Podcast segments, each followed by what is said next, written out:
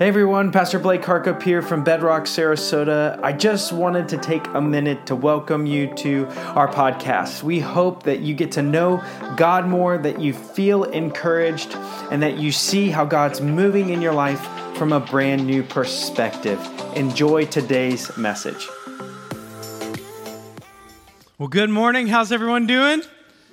Yeah, do y'all have a good week? Oh, it's about to get better.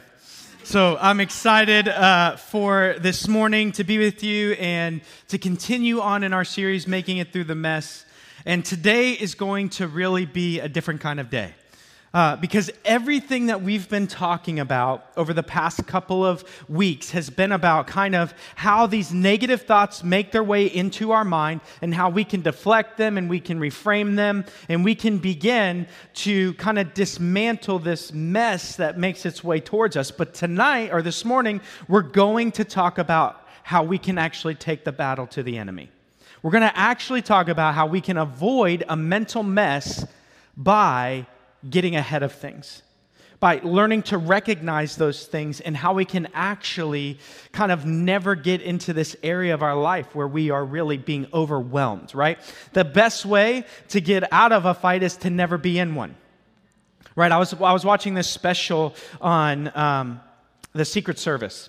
And I've been fascinated with them since I was a little kid. When I was a little kid, we went to the White House, and I could care less about the White House, but I really was into the guys with all the guns. And there was this one guy standing by a guard gate. Um, that I, I, he had a huge coat on, and I was like 10, right? So I just said to him, "Hey, um, why do you have such a like a big coat on and the guy opened his coat and he had a Uzi in his coat and i was like this is the best thing ever right and so what I realized though is what the Secret Service does, their job is really to not get in a fight.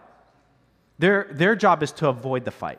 And I want you to kind of think about yourself tonight as Secret Service members. Like your, your job is to really not get in the war, your job is to get out of the fight.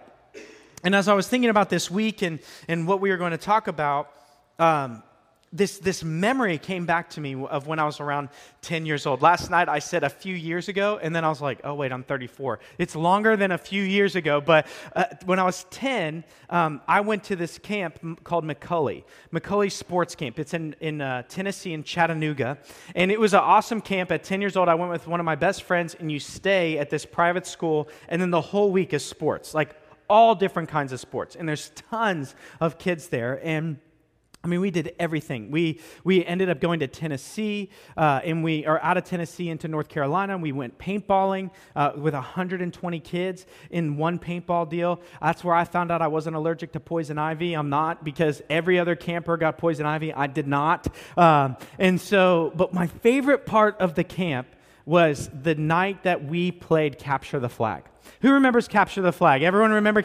I love capture the flag. I, I love it, okay? I get excited. I'm amped up. Like, I, it's like I just drank 10 energy drinks before I got there. I'm putting my belt on, my flag. I'm like, let's go, guys. We got to go capture that flag.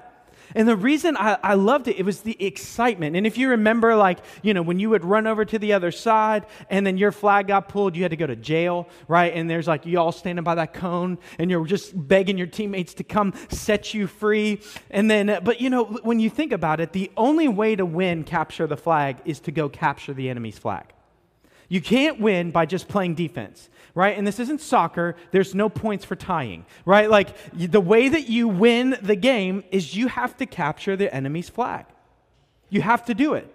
And that's the only way to win. And I really believe that if we aren't going to, to kind of like just have life happen to us, but we're going to win, we're going to move forward, we got to go capture some flags. We got to get on the other side of this thing and we got to start taking the fight to the other side and start taking some, some flags or some enemies so that we can just deal with them. Like we're, we're done with it. And today, that's what we're going to be talking about. Defense is necessary, right? When the whole team comes over on your side, you got to be able to defend and deflect so you don't lose. But here's what I think is happening. I think a lot of us, the enemy's taken our flag and he's, he owns us right? And so we're, learning this defense, but now it's time to go on offense. It's time to go and start taking some of these thoughts captive. I think so many of us think about this idea of taking thoughts captive is when they arrive with you, that's when you kind of put a bubble around them and that's when you deal with the thought. Right? You, you kind of like, oh, here it is, I've got you, and now I'm going to deal with you. The Bible does not talk about capturing thoughts this way. The Bible talks about capturing thoughts as us going to the enemy. So today, we're going to learn how to do that. Today, we're going to learn how do we actually take the fight to the other side right? Because the best place to fight is on enemy territory, not on home turf. Right? And so that's what we're going to do today. So if you have a Bible with you, we're going to open up to Second Corinthians chapter 10 verses 3 to 5 and we have covered some of these verses in the series already, especially the upper half, but today we're going to specifically focus on verse 5. All right? So let's read through this if you don't have a Bible with you, don't worry. The words will be on the screen. But Paul is the author of Second Corinthians. This is actually probably the third letter that they've been talking. Okay? So First Corinthians, everyone goes, that's the first one. No, First Corinthians is a response letter that Paul actually sends back to the Corinthian church. He hears about what's going on, and so First Corinthians is about him replying to them. Hey, here's what's going on. So there, has been some correspondence, but in Second Corinthians, Paul's writing to them again. Can I just tell you that Corinth was messed up? Okay? Like if you are worried, like my life is messed up, there's, no, there's never been anyone on this planet that's messed up as me, just go read about the Corinthians. They're really messed up. Okay? Some of them thought that you had to sleep with prostitutes from the temple to get a word of God. Like that was like a religious practice, right? And so Paul is writing to them talking about this great battle that we are all in and all of these arguments that come up against God. And let me just tell you those negative thoughts that you're generally having are arguments against the goodness of God.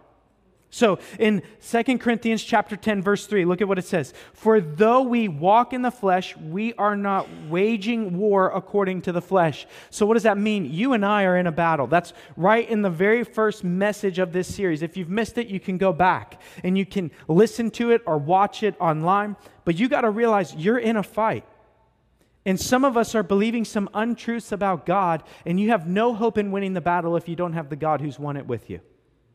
And so we're in this war, but we are not waging war according to the flesh. That means we're not taking swords and knives and guns and bombs into this battle. In fact, the weapons of this world have almost no profit to you in this battle. For the weapons of our warfare are not of the flesh, but have divine power to destroy strongholds. That is a really important word there. That word stronghold is a military term that Paul's using because Corinth would understand the military. And what a stronghold is, it was a walled city. It was a city that was walled off on every single side that, that would ward off enemies. But if you know your history, walled cities always fall right? Because what the idea there is, is like if the enemy comes, we're just going to hold up in here and survive. But that's no way to win the battle. You might survive, you know, a couple little fights here and there, but you're not going to win the war sitting at home. You may be able to defend some things. In fact, if you come with us to Israel, the trip is filling up. We only have a few seats left. I'm going to take you to this mountaintop city called Masada. And at Masada, that was where the last bit of Jewish zealots held out in the land of Israel before the Romans slaughtered everyone. And their, their strategy was to hole up on this mountaintop, which was a great idea. And they had these huge cisterns for water, but the Romans built ramps. And when we go there, I'll show you the ramps. You'll see right where it happens. But the, actually, the Israeli special forces, before they are in, inducted into the special forces, do a night hike.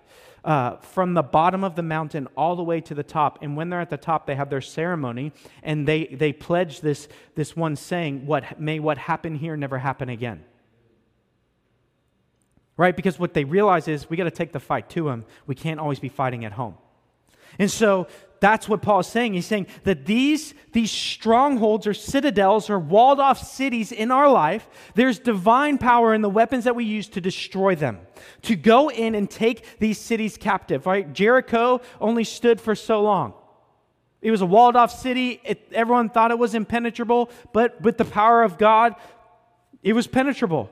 And that's what Paul's talking about. All of these arguments are like citadels in your heart and in your mind that are walled off cities, and they'll make their way out and come and attack you, and you defend them, but then they go back and they still have power in your life because they're occupying space in your life. And some of us think, man, that's such a powerful thought. That's such an, uh, that, that, that memory is so powerful, I could never break that barrier down. Paul says is through the power of God, we can destroy strongholds. And this is where we're going to focus uh, today. Verse 5, it says this We destroy arguments and every lofty opinion raised against the knowledge of God and take every thought captive to obey Christ. What that means is those thoughts, we capture them and we lay them at the feet of Jesus. That's what that means. And so, what you and I have to realize is what Paul is talking about here is not defending. What Paul is talking about is going on offense. And in order to win the war, we got to take the fight to the other side. We have to go on offense.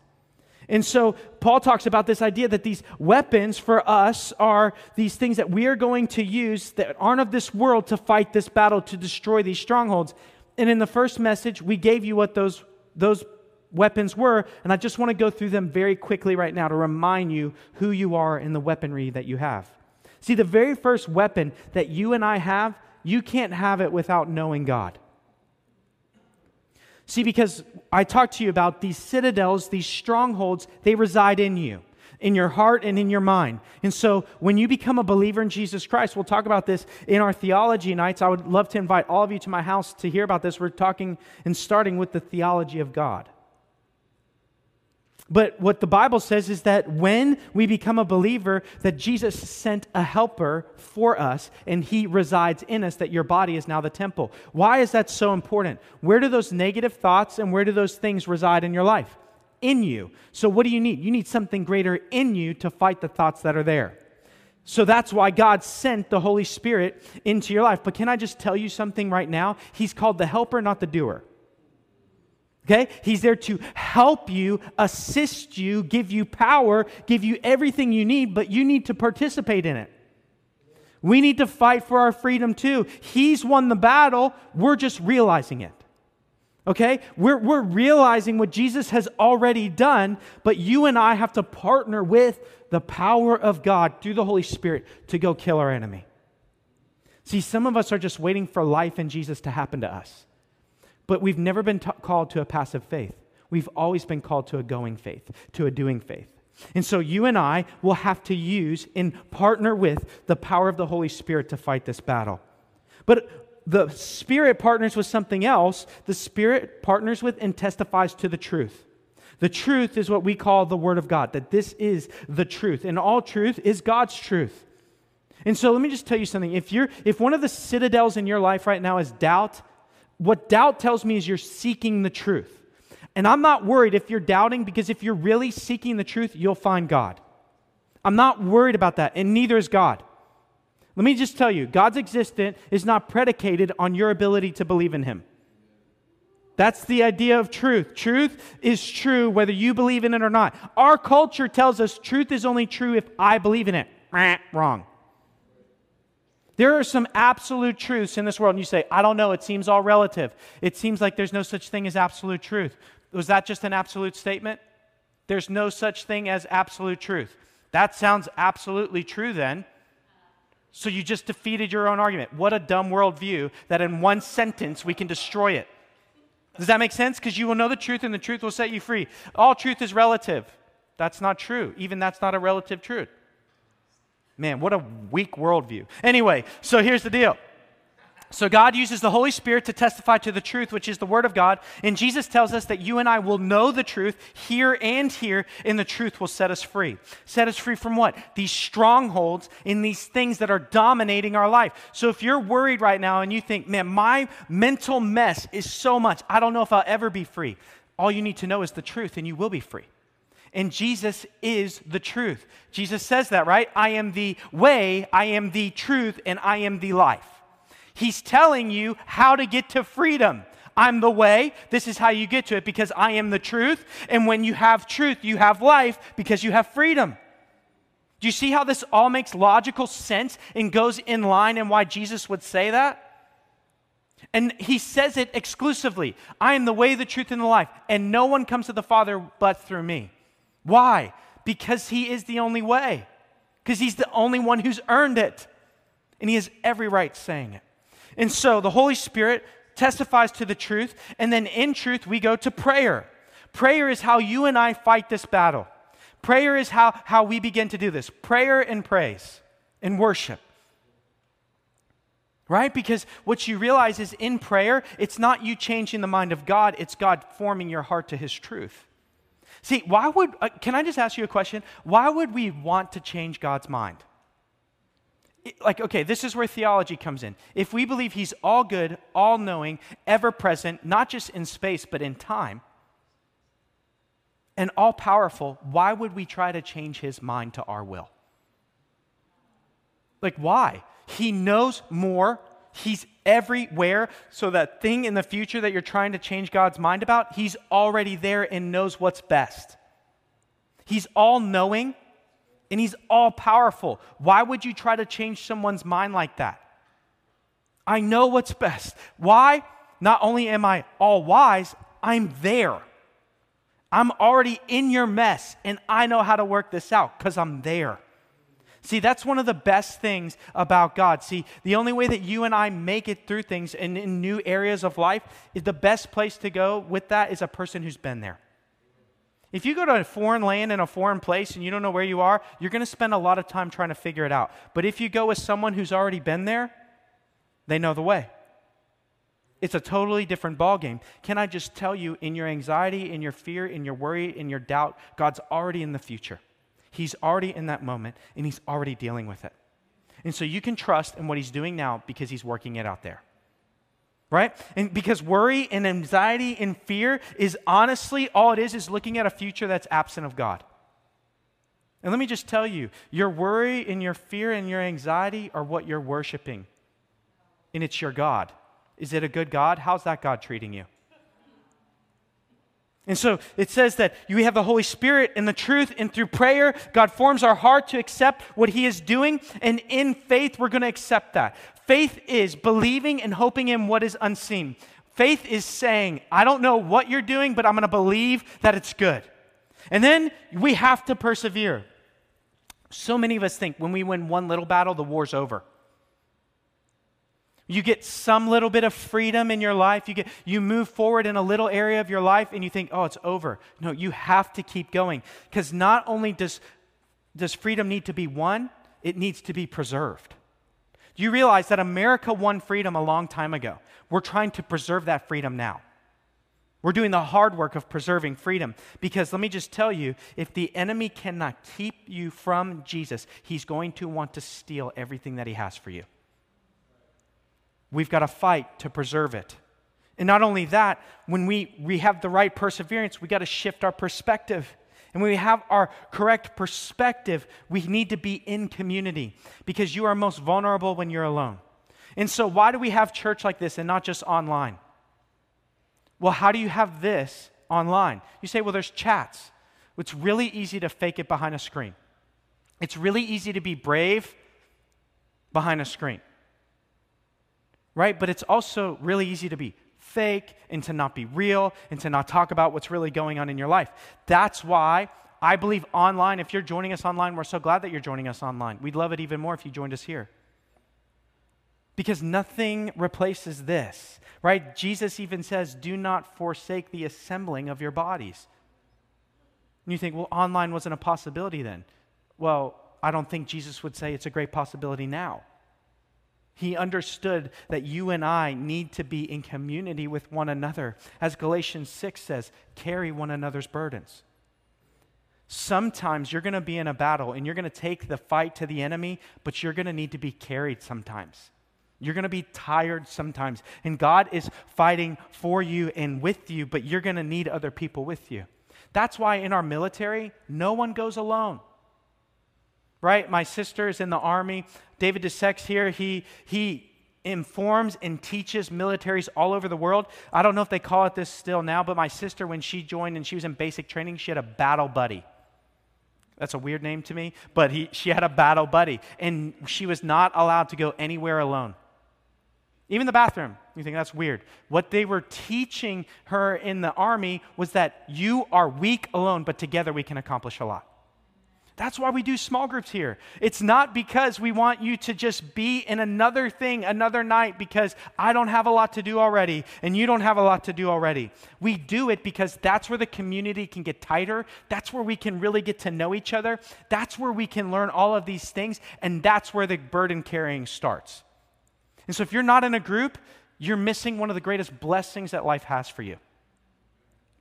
And so we do this, and then finally, we've talked about this in our series. It's about med- like some of our weapon is medicine, and some of like there we have a wrong Christian thought that medicine is bad. Wrong Christian thought because we say your faith isn't big enough. Stop it. Your faith. If you think that you can't have medicine, that your faith isn't big enough. What, you don't think that God was part of the process of developing that? You don't think He's part of these things? Now, is it the only solution or the only thing you should run after? Eh, wrong. But can it help you get to where you need to be? Absolutely. But God made our bodies. God designed us. God, does, God knows the war that's going on in our mind. Some of your depression isn't just negative thoughts, it's the chemicals going on in your brain. Okay? Like, let's, can we stop re wounding people all the time because we say you're a weak Christian when you have to take some medicine? You're weak if you say that. And I'll tell that to anybody's face that wants to come and argue with me about that. You're weak. And so we understand in this, because I'm, t- I'm just tired of the church hurting people. I'm sick of it. And let me just tell you if you're church hurt or you're, you're getting through church hurt, the only place you're going to find healing is in Jesus Christ and in his family. Ephesians 1:23. Be in the body of Christ. I'm tired of people telling me God's just called me not to do church with other people. I just do it alone. And I'm like, I've never seen that anywhere in this book. Otherwise, Jesus just would have been a lone renegade and just would have done it. But he modeled the community for us. That's another sermon. I got to keep going. So, this language that Paul uses in these verses is one of offense. One, not like I'm offended. No, going on the offense, taking the battle to the other side, taking the fight over there. And we are going to win and have won already in the power of God. See, what, what the reality is, is that the battle's already won. We're just walking in the power and kind of realizing it and dusting off the victory. I want you to think about it like this Jesus already buried the treasure of our freedom. You and I are just digging it up and dusting it off. And so that's what you have to realize. And I just want to encourage you with this idea because some of us believe, because the enemy's deceived us so much, that we don't have anything in Christ, that we're going to be overcome all of the time in our lives. But the Bible describes you so differently. And that's why theology and knowing the word is so important. Because the Bible will tell you who you are, but in your thoughts, you're not believing it. I'm going to read a passage to us, Romans chapter 8, verses 35 to 39. This is probably one of my favorite chapters in the entire Bible. If you need some encouragement, go to Romans 8. But listen to what it says Who shall separate us from the love of Christ? Your depression, your anger, your fear, the things that happen to you, the things that you've done, shall those things? No, listen to what he says. Shall tribulation or distress or persecution or famine or nakedness or danger or sword? Look at what he says. As it is written, for your sake we are being killed all the day long. We are regarded as sheep to be slaughtered. We are regarded as those who will be overcome, is what he's saying. Verse 37 No, in all of these things, we are more than conquerors we are more than conquerors through him who has loved us. For I am sure that neither death nor life, nor angels nor rulers, maybe rulers could be rulers on this earth or demonic. See, some of you don't believe in that. You believe in angels, you believe in all the good stuff, and the enemy's gotten you to basically believe he doesn't exist. Why would you fight an enemy that you don't believe exists? Hmm nor things present, nor things to come, nor powers, nor height, nor depth, nor anything else in all of creation will be able to separate us from the love of God in Christ Jesus our Lord. What that means is you've got a 3D salvation. Every part of you is covered by Jesus Christ, and nothing can penetrate that. Why is that? Here's a little bit of theology because you didn't buy your own salvation in the first place, so you can't lose it in the second place. It's His completed perfect work. And what God does completely is completely perfect, and there's nothing you can re- do to return yourself. Right? Romans later talks about this that He was our propitiation. That's a really fancy word to say He was our payment. And the Bible says that you and I were born and we were sold in a slave market to sin. And Jesus came and bought us out of it. That's what it means. He bought you out of it. So here's the, the logic of your theology if you think you can lose your salvation. You, as the purchased item, been perfectly bought by Jesus Christ, can walk back to the slave market and sell yourself back into slavery. That's what you're believing. It's like this shirt going, you know what? I think I'm going to return myself, and just going and returning itself. So here's what that means you're eternally secure. If you've really believed in Jesus Christ as your Lord and Savior, you can stop praying the sinner's prayer every time. You can stop asking for salvation and you can start looking towards repentance. See, some of us want to keep getting saved. You're already saved. Jesus wants you to move on and move towards repentance and walking in Him. And so that's what happens in this moment. But here's what I want you to understand we are more than conquerors. That word conquerors literally means completely victorious. How would you change the way that you're approaching your battle and your mess in your mind if you already knew the war was won? Right? One of the worst things in life, like to me, is watching a game on replay. Anyone like a big, like, I'm going to go watch sports events again? That's the worst for me. Why? Because I already know the score, so all the suspense is gone. I already know who won. I already know what, like my favorite team, Arsenal, is playing right now. When I, they were up 1 0, I checked before I got up here, right? But here's the deal. If, if I go and they won the game, I'm not going to go back and watch it. If they lost the game, I'm not going to go back and watch it. Why? I don't need to. I know the end. For you, you need to stop in this life worrying about a game that's already been won. We know the scoreboard heaven, new earth, forgiveness, joy, peace, kindness, grace, mercy. We will live with God for eternity. And so, like, what you're stressed out about is the middle, but can I tell you, we already know the end. So, some of your anxiety is about something where you already know the future. You're just worried about the details. But can you believe that? Okay, let's reframe it. I'm worried about the future, but I know my future and it's good. I don't know how this is going to work out. I'm scared. I can have confidence in the God who's already doing it. Right? And so you're looking at this because why? You are more than conquerors in Jesus Christ. The, the battle has completely been won. And so I want you to realize that when you think this, Romans 8 is about when persecution physically comes and is going to destroy you. The battle's already won. Because some of us are so scared of the mess in our mind that we think it's going to kill us. We think it's what's going to lead us to our death. That's what Romans is talking about. Yes, he, there's a physical enemy, but you and I have a greater enemy the spiritual. And some of us are living like the battle is still unwon. Let me just say one other thing. See, you and I have been getting bullied in our minds for a really long time. You've been getting tossed around, beat up, and all of these things. And what's the one way to, to defeat a bully? To stand up. What you realize is bullies are weak. The only way that you and I are going to do this is if we stand up with the truth of God at our feet, in the Holy Spirit in us, in Jesus walking beside us and before us, killing our enemy. And I'm not saying you, I want to kill the enemy. Why? You don't need to make friends with things that want to kill you. Some of you are just like, hey, let's be friends so you stop bothering me. Jesus says, I don't want you to be friends with that. It wants to kill you. I want to destroy it. You just like, I just want to make peace with you so that you'll just leave me alone. And what you realize is that things that want to destroy you will never leave you in peace. And so we realize in this moment that really what happens is, is what are you worshiping? Because what you think about most is what you worship. And how many of us, me included, at times, I'm thinking more about my mess than I am about the God who can take care of it.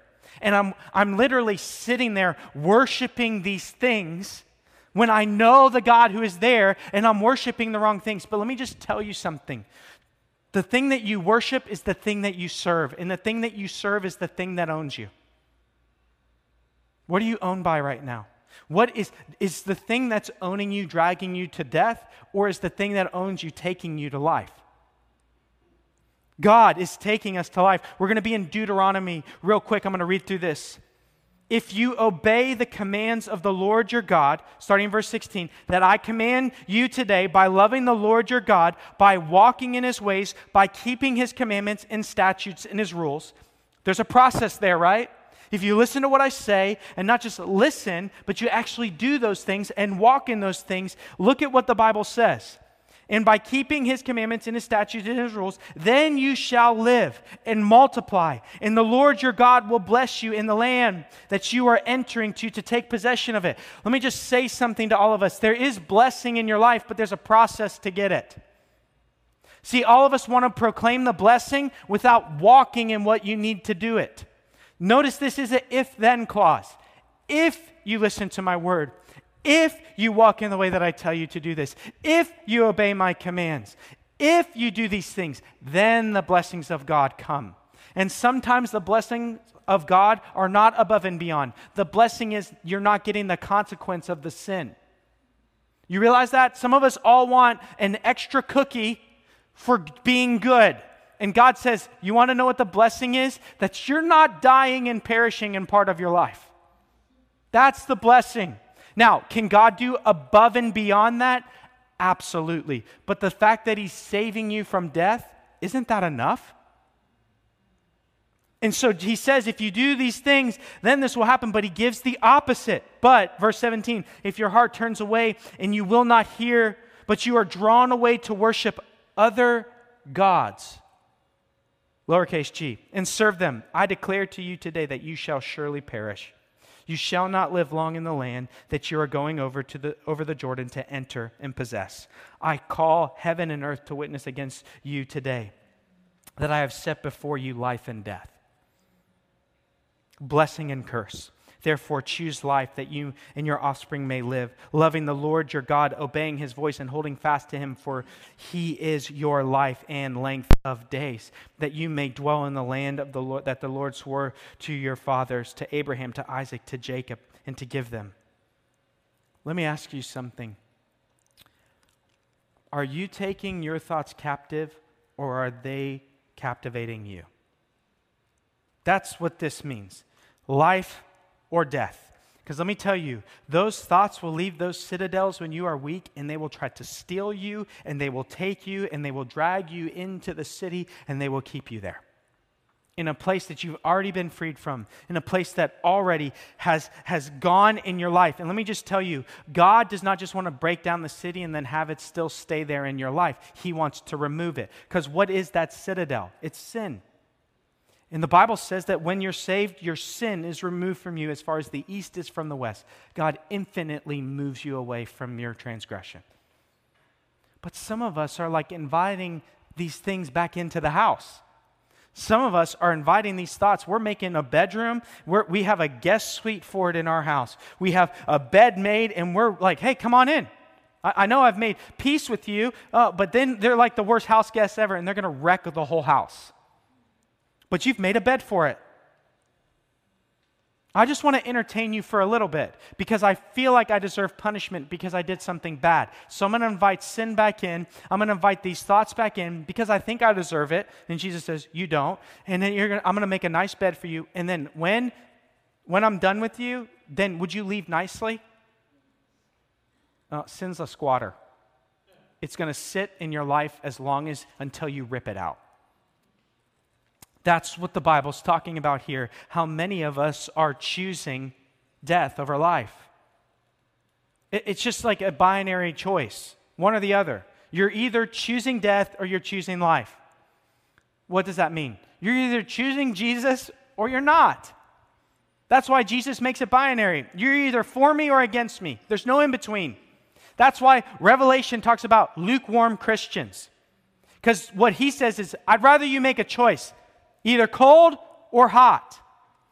What that's talking about, I'm going to go into Revelation for a second. Everyone, buckle up, right? But there's these two rivers that would meet. One was a hot spring and one was a cold river. And where they met, the water became lukewarm, but that lukewarm water was undrinkable. Both of the spring and the cold water were fine, but when they combined, the water became undrinkable. I spit you out of my mouth. Make a choice. I, and look, I know this isn't a very pastoral thing to say. Stop playing Christianity and just make a choice. Like, can we just stop playing church? Like, if you're not in, just don't be in. We want you in. We always want you in, but be in. You're like, why am I not getting the blessing of God? Because you're straddling the fence and you're trying to get as close to sin as you can and not walking towards the blessing of God.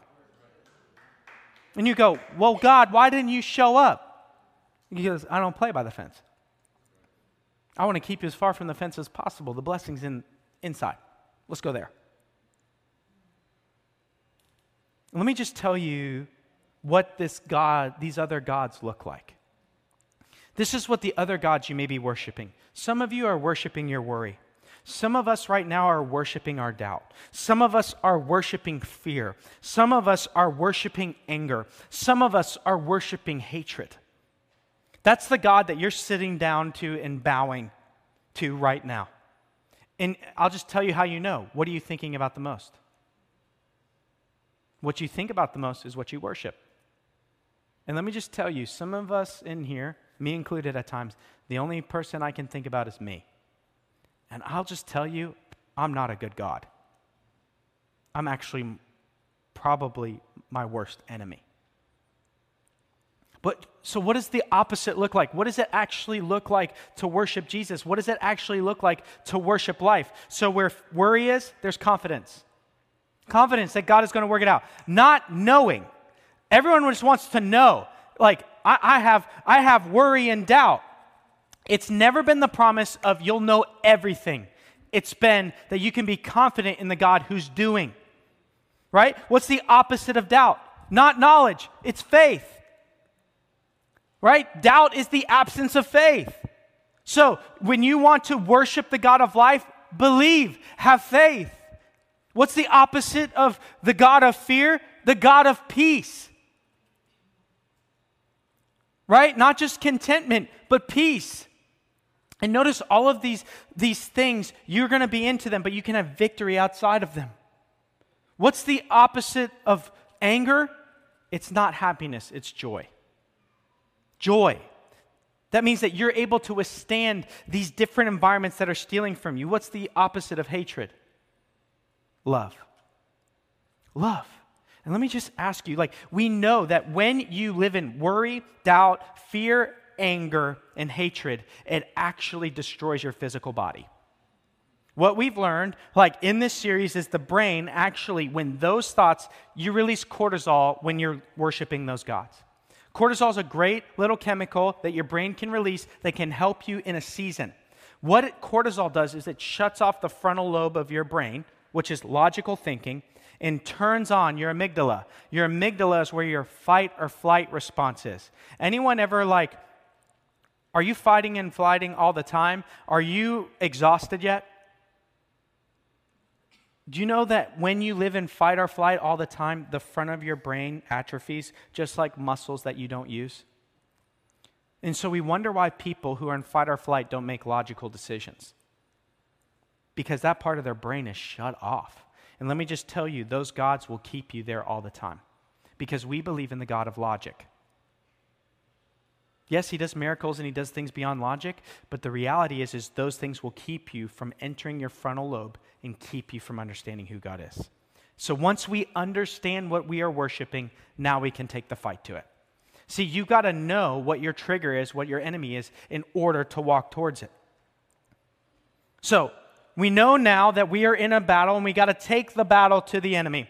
Like, we can't just be letting life happen to us all of the time. We cannot take a passive approach to our faith any longer.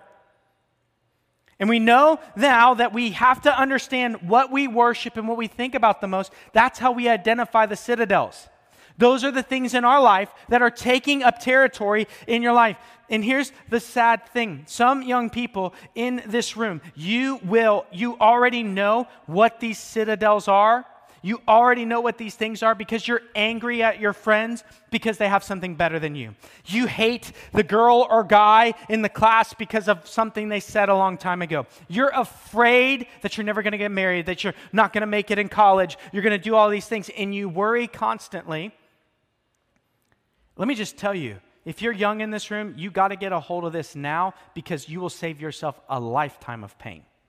You think this doesn't apply to me yet? How many young people are right now living in anxiety and worry? Why? Because we have this stupid thing called social media, which just puts us in comparison with one another, which causes worry and anxiety in our life. I mean, is anyone's life in here better because of social media? Has anyone ever asked you that question? Like, is your life like, my life is awesome all the time because I love comparing myself to other people's picture perfect life? Or I better one up them and make sure they think my life's better. Does that sound like freedom? Or does that sound like a rat race you're never going to win? I don't know. Just something to think about. But now we understand those things, but how do you actually win? How do you actually take the battle to the other side? You have to slow down. So to win, we need to slow down. Look at what Psalm 46:10 says. Be still and know that I am God. I will be exalted among the nations, I will be exalted on the earth. What Psalm says is you've got to slow down. You've got to take a minute because here's the reality Jesus showed up on this earth as a baby, not as a full grown man. Because there was 33 years that Jesus needed to be here to show us how to live. He could have just popped down, died for us, and left but he wanted to show us the right way to live so that you and I would understand how to live this battle. See, all of us just want the healing. We don't want the process. But if you don't have the process, the healing can be taken from you. Not that you're not healed, but the rea- realization can be. Because it's not something you fought for. Anyone in here ever fought for something and you felt like you really owned it? Like, you can have someone build a building for you, or you can build it. There's two very different things. But what you own, you can hold on to. God wants you to own your healing. That's why you're part of the process. So we've got to stop and allow God to speak to us and begin to fight the battle for us. In fact, if you there's a great imagery of this in the Bible, a famous story, the wall of Jericho. It was a citadel that was on every side, surrounded by a strong wall. Jericho is the very first place that Israel encounters when they go into the land. The first place that they have to fight. This is all coming back to us. God wants you to live in the promised land of His freedom and His joy and His peace. He wants to take you spiritually into the land of milk and honey. But you're going to have to fight some cities when you get there. You're going to have to take possession of your salvation. You didn't win it, but you got to own it. Does that make sense? Like, you got to own this thing. It didn't just happen to you, it happened in you, right? You've got to own it. You've got to walk in your salvation. So, here's how we do this how do we slow down? The world is finally catching up with this. Some of you may have heard about this idea of mindfulness. Mindfulness is this idea of directed meditation towards a thought or idea or capturing thoughts and processing them. Here's why mindfulness is so important. All of those citadels, those things in your life that you think are going to kill you, are always running in the back of your mind. They're always running in your subconscious. And then you get triggered and they go from the subconscious into your conscious mind, right? The past, something gets triggered and then it's brought up those citadels are always running in the back. And if you don't actually deal with them, they're going to always be there. The reality is this in order to get to the subconscious part of our mind, we have to slow down. We have to begin to meditate on what is going on. So when you have a feeling, I want you to hold that feeling up, but I want you to go find the root of it. I want you to go find the trigger of it. And here's what Caroline Leaf says in Switching on Your Brain 5 to 16 minutes of engaging in meditation will turn on your frontal lobe. 5 to 16 minutes a day. Anybody got 5 minutes for freedom? Wait, what's the Geico thing? And you can get freedom in less time than you can get a Geico quote, okay? Right? And so here's the deal five minutes a day. And you can turn on the front of your brain and begin to deal with some of these issues. This is why in Joshua chapter 1, before Joshua goes into the land, look at what he says. This book of the law shall not depart from my mouth, but you shall but you shall meditate on it day and night, so that you may be careful to do according to all that is written in it for then you will make your way prosperous and then you will have good success. What is Joshua saying? You got to know the word of God so that you can walk in it, so you walk away from death and you walk towards life. And this goes to every part of our life your marriage, your relationships, your past, your finances. If you do it according to the way God says, God will walk you towards life. So many of us don't want to do it the way God says, and we wonder why the world's in such a bad place. Because we've been leaning on our own wisdom. But I want to leave with this. As the band gets ready to come up, I want to leave us with this thought. Psalm 23, verse 4 says this Even though I walk through the valley of the shadow of death, I will fear no evil, for you are with me. Your rod and your staff, they comfort me. And as some of us approach these areas of our life that are dominating us, it's going to feel like you're walking towards death. Like some of us don't want to deal with these thoughts and these things in our life because it feels like they're going to kill us. But notice what the Bible says it doesn't say it was death, it says it's the shadow of it. Amen. Come up here real quick. This verse is so important because many of us probably know this verse. You've heard it, you're probably quoting it. Yea, though I walk through the valley of the shadow of death, I will fear no evil, for you are with me. Your rod and your staff, they comfort me. What's really interesting about this verse is that when you're walking in complete darkness, you can't follow someone. You can't follow them through it because it's too dark. Anyone ever tried to follow someone in the dark? Doesn't work. You're like, I can't see you. And they're like, follow my voice. Right? And you're like, I can't. So here's what I, I need us to all understand what Psalm 23 is saying. As you approach the citadels, as you approach these things, you will find yourself in the shadow of death. It's going to get dark. But here's what Jesus promises. This verse means I am with you, means I'm right beside you. And what it means is, is as you walk through the valley of the shadow of death, Jesus is escorting you. And he's saying, I've got you. I'm going to take care of you. And the rod and the staff are so important. The rod is this stick that the shepherd would hold, and the rod was used by the shepherder to kill off any enemy. So whatever comes at you in the dark, he'll kill. But the staff is so important too, because when you can't see, what do you need in front of you? How do blind people walk? They use a staff to find their footing. Jesus' staff will take you through it. And here's the incredible thing that valley of the shadow of death, Jesus has already killed, so he knows the path to freedom. Thanks, man. And what's so important is, is when you get into that valley of the shadow of death, has anyone ever been in the dark and it's real scary and the power goes off during a hurricane and all of a sudden your house is literally haunted and you don't know what, like every creak, you're like, I've never heard that before, right? Because you're freaked out.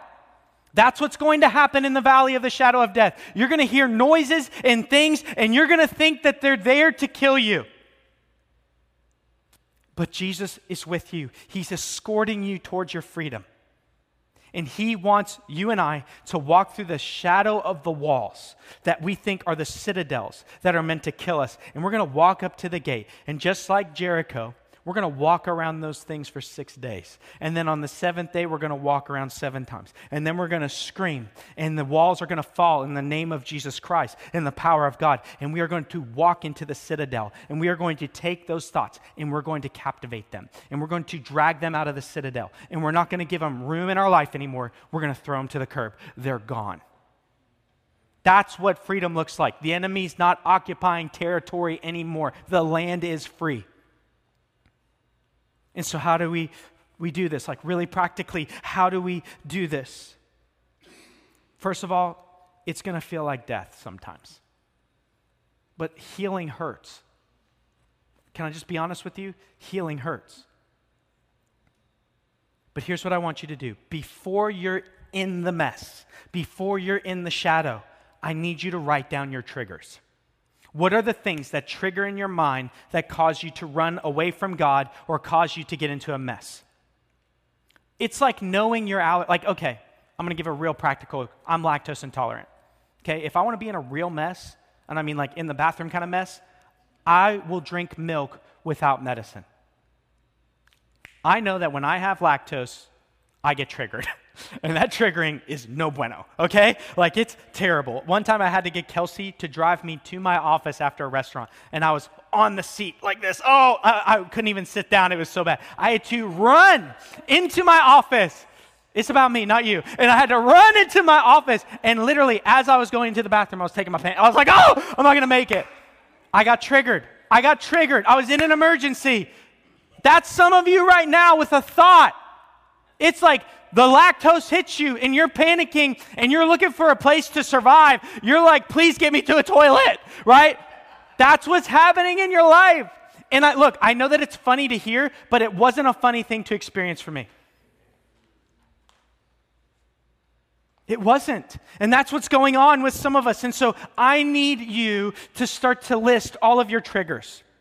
What are the things that are coming up in you? And here's how I want you to think about it. Here's why it's important. I know I'm running out of time, but this is important. So I'm going to just keep going. Okay. Because I want you to get free. Has anyone ever seen Harry Potter? Raise your hand if you've seen Harry Potter. Okay, we all know the people we need to pray for. I'm just kidding. I, I watched it too. But there is this one creature in the Harry Potter movies called a Bogart. Bogart, I don't know how you say it. But what this, Bogart? Bogart. Okay. These creatures uh, would come up and they manifest your greatest fear. And the only way to overcome this creature that manifests your greatest fear, which is the thing that you think is going to kill you. So when you see this thing, you're put in the shadow of death.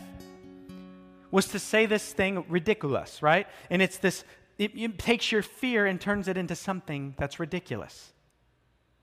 For so many of us, our fears, our triggers are bogus. They're the things in your life that Jesus has already killed. They're just tricking you to believe that they're the thing that's going to kill you. And you're going to look at them and say, in Jesus' name, ridiculous. Ridiculous. And you know what happens is you don't even get in a fight. Because when you call that thing ridiculous, they're super self conscious, they'll go away. You have to realize that those fears in your life are bogarts, and they want to they want to trick you into believing that you need to bow down to them and that you're in the shadow of the fear of death. And what you're going to realize by the power of Holy Spirit and by the word of God and the truth of God through prayer and perseverance and enduring and all of these things, you're going to look at your fears and say, In Jesus' name, ridiculous. Ridiculous. I will not entertain this anymore, for you have been killed. See, the, the thing is, you may destroy the citadel and they may go to a far off land, but they're going to try to creep their way back in. They have no place to belong there, but they'll, they'll stay there as long as you let them. And so let's not get into the mess. Let's get offensive. Let's capture these things and move on. See, because when we do that, then we're going to change. Right? You remember change, clarify the thought, have a conversation with God, ask and analyze questions, navigate how to apply the truth. Go to the truth, and then you'll experience freedom. And here's what I want you to do once you write down those things that are, are true or those triggers, I want you to write a scripture next to every single one of them. Fear, confidence. Anger, joy. Right? And I want you to write down the truth that is there because you shall know the truth and the truth will set you free. So when the boggart shows up, you quote the scripture that makes it look ridiculous. And you won't even have to get in a fight and you're on the offense now. You're winning the war of your mind.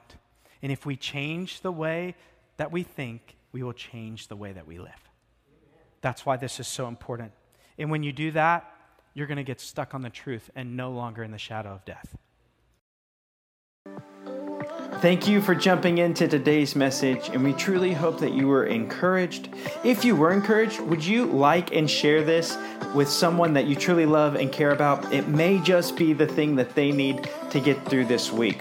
Also, let us know how the message impacted you, and please let us know any ways that we can be praying for you.